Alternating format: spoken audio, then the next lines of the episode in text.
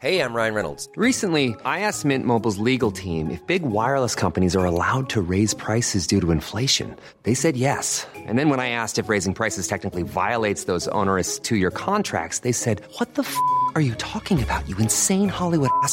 So to recap, we're cutting the price of Mint Unlimited from $30 a month to just $15 a month. Give it a try at mintmobile.com slash switch. $45 upfront for three months plus taxes and fees. Promo rate for new customers for limited time. Unlimited more than 40 gigabytes per month. Slows. Full terms at mintmobile.com.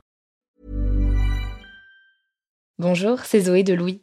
Ça fait maintenant deux ans que j'ai la chance de travailler pour Louis Média et que vous entendez ma voix sur vos podcasts préférés. Travailler pour quelque chose qui a du sens pour moi, c'est essentiel à mon épanouissement au quotidien. Et vous, comment se passe votre relation au travail? C'est plutôt épanouissant et enthousiasmant ou plutôt boule au ventre et des motivations Si vous êtes dans le deuxième cas et que vous comptez chaque semaine le nombre de jours qui vous séparent du week-end ou des prochaines vacances, je vous recommande plus que jamais le parcours Chance, partenaire d'émotion. Chance est une communauté d'entraide professionnelle pour aider chacun et chacune à trouver sa place dans le monde du travail. La communauté Chance a une méthode unique qui a fait ses preuves. La première étape, c'est celle du bilan de compétences. En trois mois seulement, vous allez pouvoir redéfinir vos objectifs pro et renouer avec ce qui vous anime vraiment, avec l'aide d'un coach professionnel qui vous sera dédié. La deuxième étape, c'est celle du passage à l'action. Une fois votre projet défini, toute la communauté Chance sera à vos côtés pour donner vie à votre projet. Un collectif hyper engagé, prêt à vous épauler et à vous ouvrir son réseau. Si ce message résonne en vous, je vous invite à vous rendre directement sur le site chance.co pour faire le point gratuitement avec un conseiller et changer ce qui ne va pas ou plus dans votre vie pro. Bonne écoute Louis.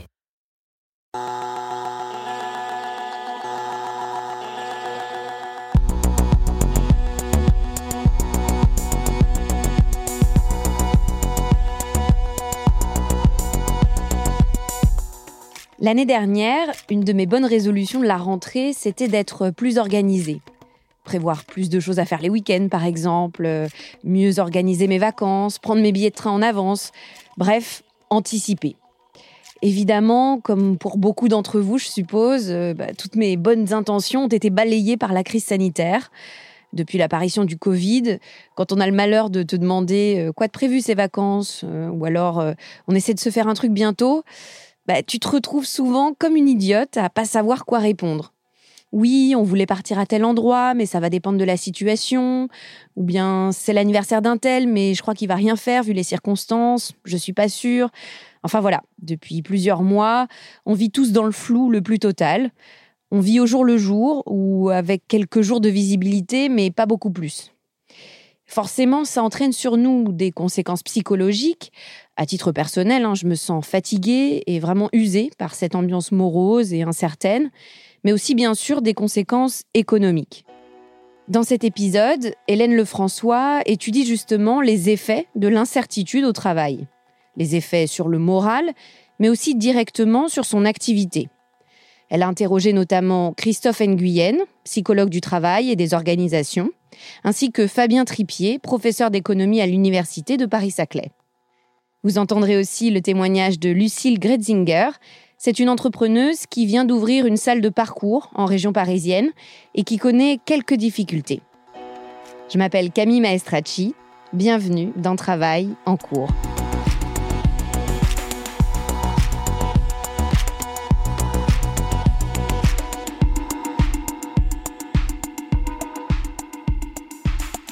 Depuis le début de la pandémie, j'entends un mot en boucle, l'incertitude. Ce terme revient partout, sur les plateaux télé, à la radio, et quand on discute avec nos proches aussi. Je ne sais pas vous, mais moi, à chaque fois qu'on me pose une question sur mes projets, j'ai l'impression de répondre je ne sais pas, ou on verra, ou ça va dépendre du contexte sanitaire. Alors c'est vrai, maintenant on a un vaccin.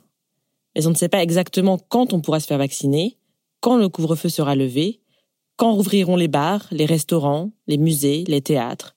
Alors on attend. On ne sait pas. Au moment où j'écris ces lignes, il y a un exemple qui est particulièrement frappant. C'est la situation des professionnels de la montagne. Le gouvernement avait initialement envisagé de rouvrir les remontées mécaniques le 7 janvier. Nous sommes le 5 janvier et les stations de ski ne sont toujours pas fixées. Cette incertitude, elle est dure à supporter, quel que soit notre secteur d'activité. Et qu'on soit salarié, chef d'entreprise, jeune diplômé ou demandeur d'emploi, on a du mal à se projeter. Et ça, ça a des conséquences dans le travail. L'être humain a besoin de se projeter au travail parce que cela lui permet, si vous voulez, de pouvoir euh, mettre de l'énergie, du temps, des efforts euh, dans quelque chose euh, qui lui apporte du sens, qui lui apporte le, le, un sentiment d'appartenance, une intégration dans un collectif, qui lui apporte aussi une raison d'être d'une certaine façon. La personne que vous venez d'entendre, c'est Christophe Nguyen.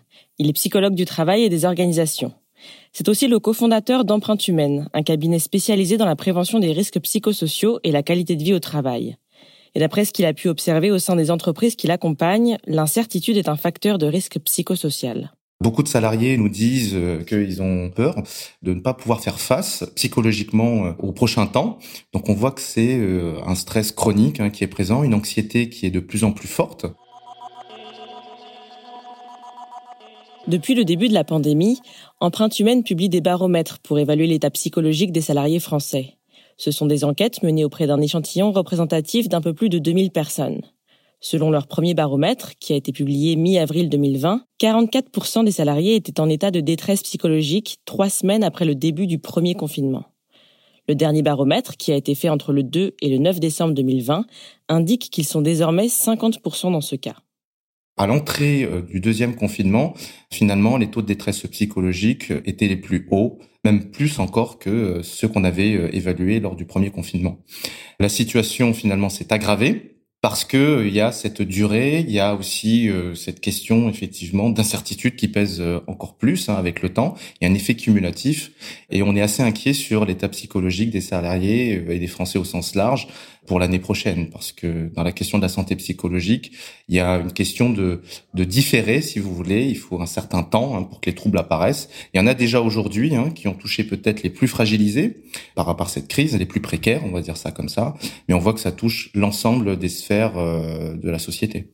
Justement, quel est le profil des salariés qui sont en détresse psychologique? Tout type. Euh, je pense pas qu'on puisse dire qu'il y ait des profils euh, plus euh, en détresse psychologique. On peut tous être euh, touchés. Bien entendu, il y a des questions de personnalité, si on parle euh, de, des approches individuelles. Est-ce qu'on est optimiste ou pas? Est-ce qu'on est effectivement dans sur un secteur qui est économiquement plus impacté ou pas? Bien entendu. Est-ce qu'on a vécu du chômage partiel ou pas? Bien entendu, ça joue sur l'incertitude économique hein, de fait. Mais on voit que cette détresse touche l'ensemble des salariés, mais encore plus fortement les managers. Et plus on monte dans la hiérarchie, plus effectivement cette détresse psychologique augmente. Donc ça touche vraiment tout le monde. Et je mettrai un point de vigilance sur euh, les managers qui sont euh, frappés de plein fouet et qui sont un peu les capitaines du navire, qui doivent donner euh, finalement le thermostat hein, en termes de, de, climat, de sécurité psychologique et de bien-être. Et si eux sont en détresse psychologique, ils pourront pas aider leurs salariés. Pendant le deuxième confinement, j'ai justement discuté avec une de ces chefs d'entreprise qui est suspendue aux annonces gouvernementales. Alors, euh, je m'appelle euh, Lucille, j'ai 32 ans, euh, je suis entrepreneur et je vous appelle depuis mon lieu de confinement isolé chez mes parents. En 2019, Lucille Grenzinger et son associé ont lancé Blast, une salle de parcours qui se trouve à Pantin, en proche banlieue parisienne. Le parcours, c'est un sport urbain qui a été inventé dans les années 90 par un groupe d'amis originaires de l'Essonne. Ça consiste à franchir des obstacles, grimper sur des toits, sauter d'un muret à un autre, et tout ça le plus rapidement possible. Vous avez sans doute déjà entendu parler du film Yamakasi, qui raconte l'histoire de ces jeunes. C'est d'ailleurs grâce à lui que cette discipline est devenue très populaire. Lucille Granzinger et son associé ont misé sur cette mode, et ils ont vu juste, car leur entreprise a très bien démarré quand ils ont ouvert en juin 2019. Mais en décembre 2019, il y a eu la grève des transports, et comme la salle est en bout de ligne de métro, ils ont perdu la moitié de leur public pendant les deux mois de grève. L'activité a bien repris en février 2020, puis le coronavirus est arrivé. Et c'est vrai que là, depuis, c'est extrêmement difficile parce que c'est de toute façon une fermeture administrative en fait. Hein, donc euh, la, la, la, salle est fermée. Et c'est vrai que ça arrive tôt dans notre histoire. On a eu seulement six mois pour faire nos preuves avant d'un coup avoir une coupure. On n'avait pas de réserve de trésorerie, donc euh, c'est des, des conditions qui sont assez difficiles, ouais.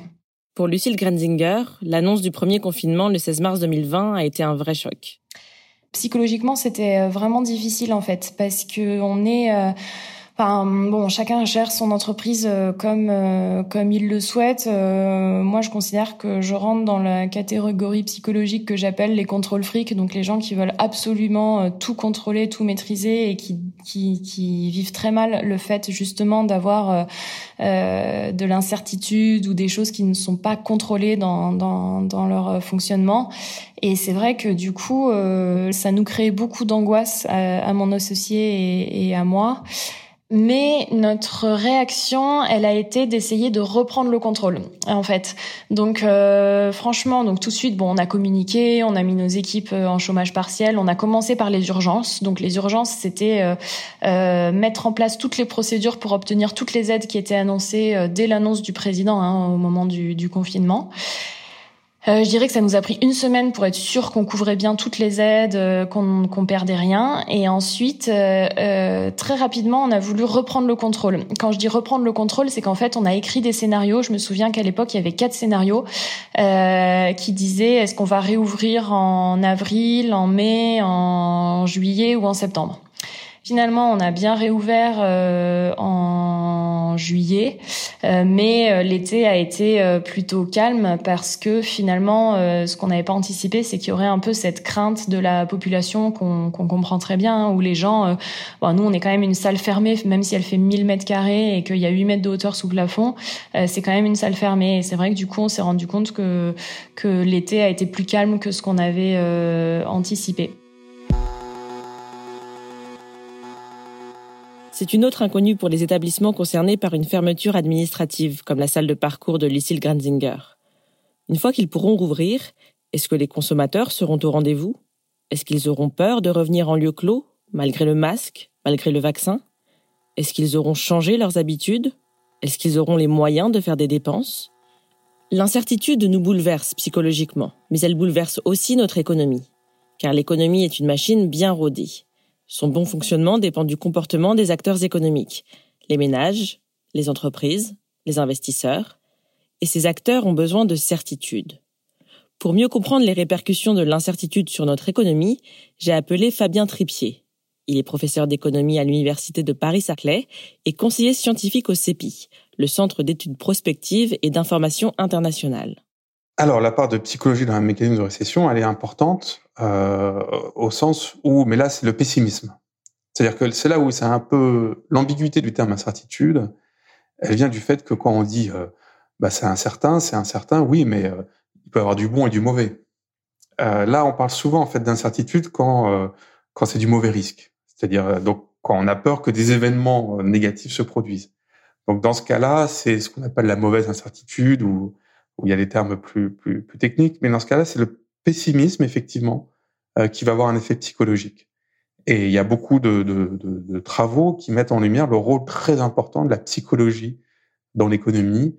Et euh, il y a une notion euh, très célèbre de prophétie autoréalisatrice qui est vraiment populaire en économie et qui permet d'expliquer beaucoup de choses. C'est que bah, si vous êtes optimiste, cet optimisme vous permet d'avoir des meilleurs journée, d'avoir des meilleures actions, vous faites des choses en plus, vous êtes plus heureuse et finalement vous rendez votre optimisme réel. Donc par votre propre anticipation, euh, par votre prévoyance, vous la faites se réaliser par des comportements euh, réels qui se mettent en ordre avec la psychologie.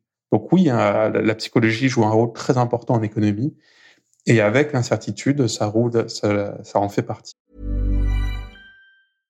Hiring for your small business? If you're not looking for professionals on LinkedIn, you're looking in the wrong place. That's like looking for your car keys in a fish tank. LinkedIn helps you hire professionals you can't find anywhere else, even those who aren't actively searching for a new job but might be open to the perfect role. In a given month, over 70% of LinkedIn users don't even visit other leading job sites. So start looking in the right place. With LinkedIn, you can hire professionals like a professional. Post your free job on linkedin.com slash people today.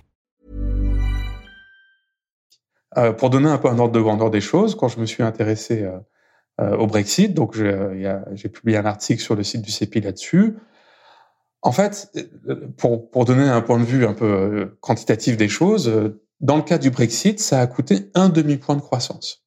C'est-à-dire quoi un demi-point de croissance? C'est-à-dire que dans les trois années qui ont suivi le référendum, donc le Brexit n'a pas lieu, hein, c'est simplement le référendum anglais euh, Royaume-Uni a voté oui, rien ne se fait, mais on sait que ça va être un événement incertain, donc on est l'incertitude. Pendant ces trois ans, l'économie euh, du Royaume-Uni a perdu un demi-point de croissance. Ça veut dire qu'au lieu de croître en moyenne à 2% par an, l'économie a cru à 1,5. Donc la difficulté de l'incertitude, c'est que l'incertitude en soi, euh, c'est pas ce qui crée la catastrophe. Mais l'incertitude, c'est ce qui va amplifier les effets économiques et ça va donc euh, coûter énormément. Mais euh, en soi, euh, vous voyez ce que je veux dire pour l'économie anglaise, ça va pas plonger l'économie anglaise dans une récession à moins 2, moins 3, comme on a vu en 2008, qui était une catastrophe, ou comme on le voit aujourd'hui, qui est une catastrophe. Mais un demi-point de croissance sur plusieurs années, ça constitue euh, beaucoup de pertes de recettes fiscales pour l'État, beaucoup d'emplois en moins pour l'économie britannique. Donc c'est cet ordre de grandeur-là qui est important pour les questions d'incertitude. En fait, il y a un mécanisme qui se répète d'une crise à l'autre. Et peu importe la nature de la crise, ça peut être politique comme le Brexit, financière comme en 2008, ou sanitaire comme aujourd'hui. L'économie est une machine qui ralentit quand l'incertitude est trop forte. L'incertitude euh, amène tous les acteurs finalement à ralentir leur activité euh, pour différentes raisons. Euh, quand le moment est incertain, c'est pas le moment où vous allez faire des dépenses, prendre des risques. Donc vous avez un, une forme de, de, de retenue, c'est ce qu'on appelle la stratégie d'attentisme. Euh, une entreprise va attendre avant d'installer une nouvelle usine de production parce qu'elle va attendre de voir comment le marché s'installe. Mais aujourd'hui, un ménage qui exerce dans des professions euh, en danger euh, liées à la restauration, il va pas s'engager dans un projet immobilier qui est un projet risqué parce que même pour un ménage, acquérir un bien immobilier, c'est risqué. Il faut avoir des revenus prévisibles et sûrs dans le, dans le futur. Donc ces acteurs-là vont mettre en place des stratégies d'attentisme d'attente qui vont retarder les dépenses d'investissement, les dépenses de production. Et ça, ça signifie pour les entreprises moins de demandes et donc moins de production et moins d'emplois et moins d'embauches. Donc il y a, y a cette incertitude qui va amplifier l'effet de la crise. Et le travail des politiques publiques, euh, c'est d'essayer de limiter les conséquences de cette incertitude sur la crise pour ne pas euh, amplifier les effets de la crise. Selon les estimations de la Banque de France, en 2020, les Français auraient épargné 130 milliards d'euros de plus qu'ils ne l'auraient fait s'il n'y avait pas eu de pandémie. Et en 2021, ce surplus d'épargne pourrait atteindre les 70 milliards d'euros. Pour résumer, en deux ans, si ces estimations sont exactes, ça veut dire que 200 milliards d'euros qui auraient dû servir à la consommation vont rester sur des comptes en banque. Mais à l'heure actuelle, c'est encore un peu tôt pour tirer des conclusions. Cette augmentation du taux d'épargne, elle a forcément été euh, le résultat de du fait que l'économie était en confinement. On a finalement, on a bien vu là dans le dernier confinement, on ferme les magasins euh, parce qu'on veut que les gens arrêtent de consommer pour arrêter de se contaminer. Donc c'est normal que le taux d'épargne augmente. La question c'est est-ce que cette hausse du taux d'épargne va être euh, contrebalancée par un surcroît de consommation le moment où les consommateurs vont pouvoir accéder à une nouvelle consommation ou est-ce que les ménages vont maintenir une épargne très élevée en se disant, étant donné le contexte économique, je préfère aujourd'hui reporter euh, mes acquisitions de logements, comme je l'ai déjà mentionné, reporter l'acquisition d'une automobile, c'est pas le moment de faire des travaux. On retarde les consommations parce que on ne sait pas si on va conserver sa source de revenus dans les mois qui viennent.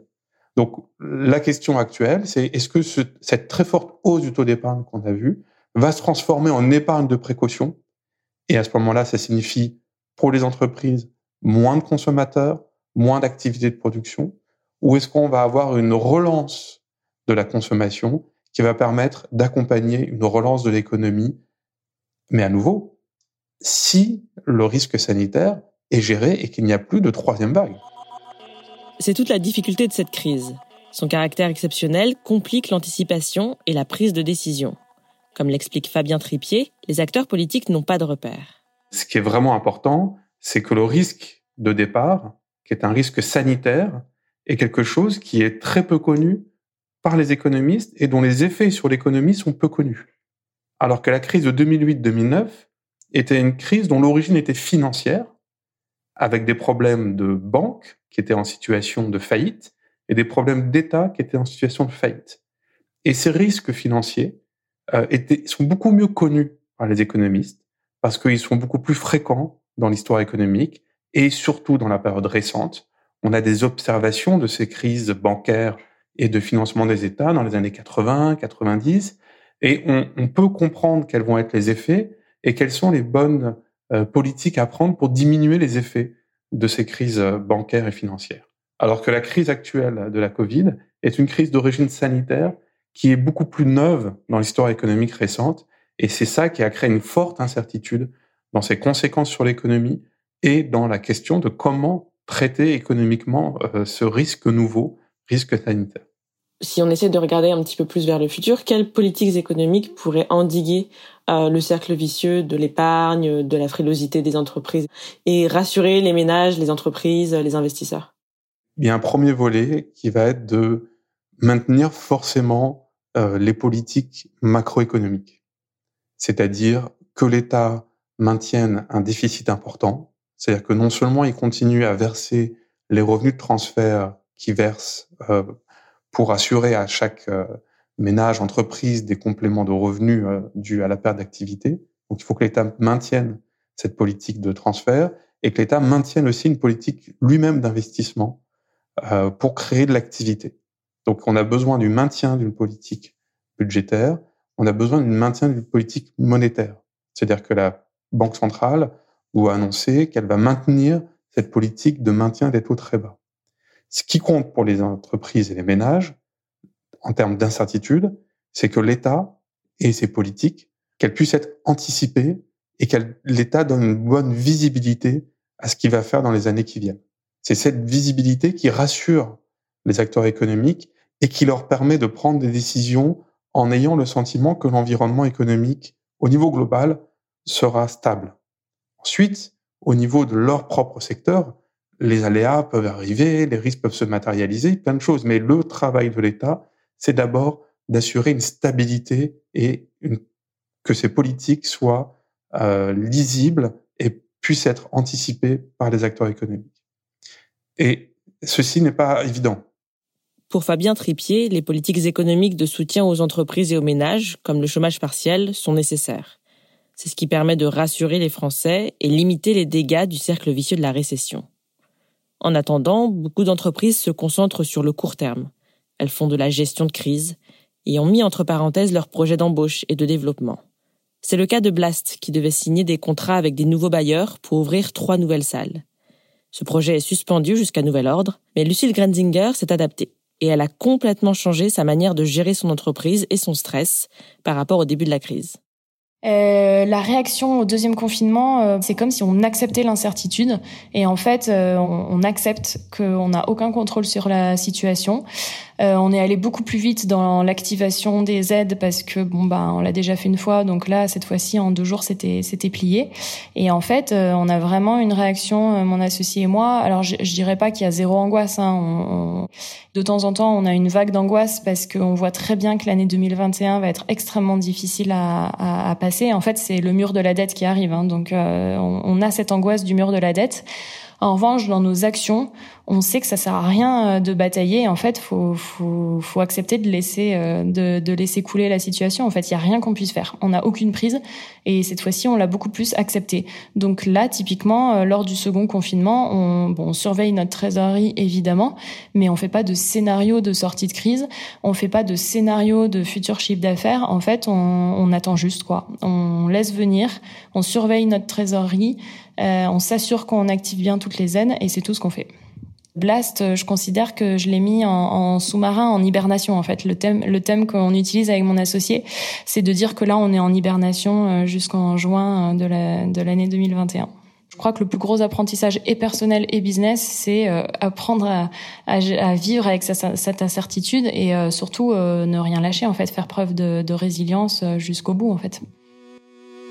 Ce mot résilience, on l'entend aussi beaucoup en cette période de crise. C'est un concept anglo-saxon qui a été popularisé en France par le psychiatre et neurologue Boris Cyrulnik. Il revient souvent dans le discours entrepreneurial, mais aussi dans la rhétorique d'Emmanuel Macron. La résilience, c'est la capacité à faire face au choc et à se projeter dans l'avenir malgré des événements déstabilisants. D'ailleurs, le cabinet Empreinte Humaine se penche aussi sur ce concept dans ses baromètres. D'après sa dernière étude, 61% des salariés feraient preuve de résilience. Et encore une fois, ce sont surtout les managers et les chefs d'entreprise qui sont les plus concernés. C'est ce qu'explique Christophe Nguyen. La résilience, si vous voulez, c'est cette capacité de rebond à encaisser un choc, à s'adapter et à pouvoir finalement euh, rebondir et prendre en compte ce qui s'est passé par rapport à ce choc pour mieux s'adapter, et c'est ça la résilience. Hein. La résilience, euh, c'est pas juste euh, faire face, lutter constamment, savoir endurer, etc.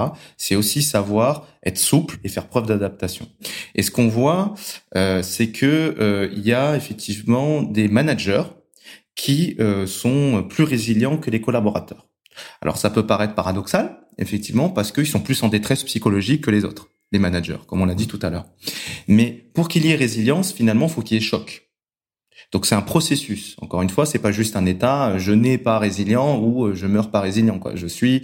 Il y a euh, quelque chose qui se passe entre ces deux périodes, et donc c'est la question du de ce choc. Et pour qu'il y ait résilience, il faut qu'il y ait détresse. Donc pour faire simple, il faut être au bord du trou ou au fond du trou pour pouvoir rebondir. C'est-à-dire que la prise de conscience que finalement on se révèle à soi plus fort et plus endurant que ce qu'on aurait pu le penser, c'est aussi une forme de résilience.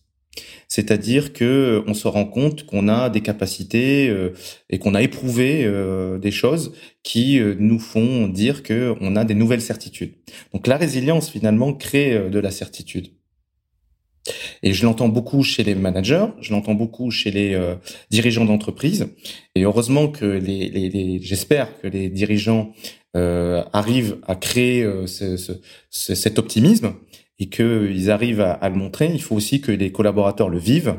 Et ça, on est inégaux face à la résilience. Quand vous dites qu'on est inégaux face à la résilience, est-ce que c'est seulement euh, une question de, disposition psychologique ou est-ce que c'est aussi une question de euh, sécurité financière? Enfin, est-ce que si on a un emploi beaucoup plus précaire, on va avoir tendance à être moins résilient? Non, je dirais pas ça parce que si on voit par exemple euh, dans le dans le monde les pays euh, qui ont le qui vivent le plus de, précarité, de difficultés euh, financières et qui ont des taux de mortalité, des, une espérance de vie plus courte que la nôtre, ils sont par définition plus résilients que dans les pays plus développés.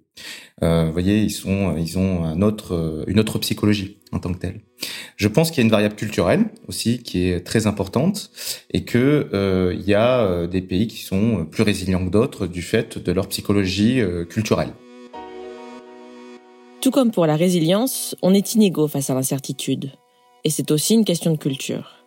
C'est en tout cas ce qu'a démontré le psychologue néerlandais Gerard Hendrik Hofstede qui a publié des travaux sur le management interculturel. Il montre que les pays acceptent plus ou moins bien l'imprévu et l'inconnu. Et il utilise un indice d'évitement de l'incertitude pour les classer et les comparer. Selon lui, dans les pays qui tolèrent moins bien l'incertitude, comme dans les pays latins, les individus craignent des changements brutaux et les imprévus les angoissent. À l'inverse, dans les pays qui tolèrent mieux l'incertitude, comme dans les pays scandinaves, les individus considèrent que les imprévus font partie de la vie et l'inconnu leur fait moins peur. Cette spécificité culturelle a des conséquences sur leur réaction face à des situations incertaines, mais aussi sur leur choix de vie. Par exemple, dans les pays où l'incertitude est redoutée, les individus ont tendance à s'accrocher à leur travail, parce que le changement crée de l'incertitude. Et à l'inverse, dans les pays où l'incertitude est mieux tolérée, les individus vont moins hésiter à changer de travail. Bien sûr, face à l'incertitude, d'autres facteurs entrent en compte, comme la sécurité financière et le soutien de l'entourage. Et surtout, faire preuve de résilience, ça ne doit pas non plus devenir une injonction.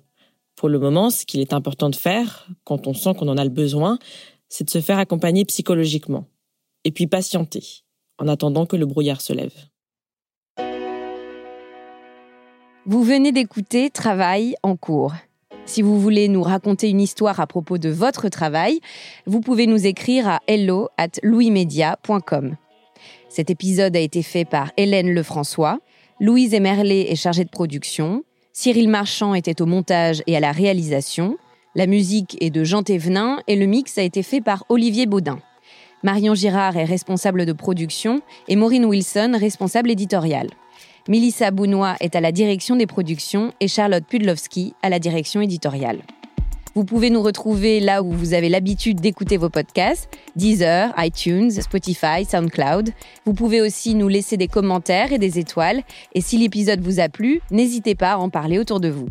Et si vous aimez ce podcast, découvrez les autres podcasts de Louis, Émotion, le Book Club, Fracas, Passage. À bientôt!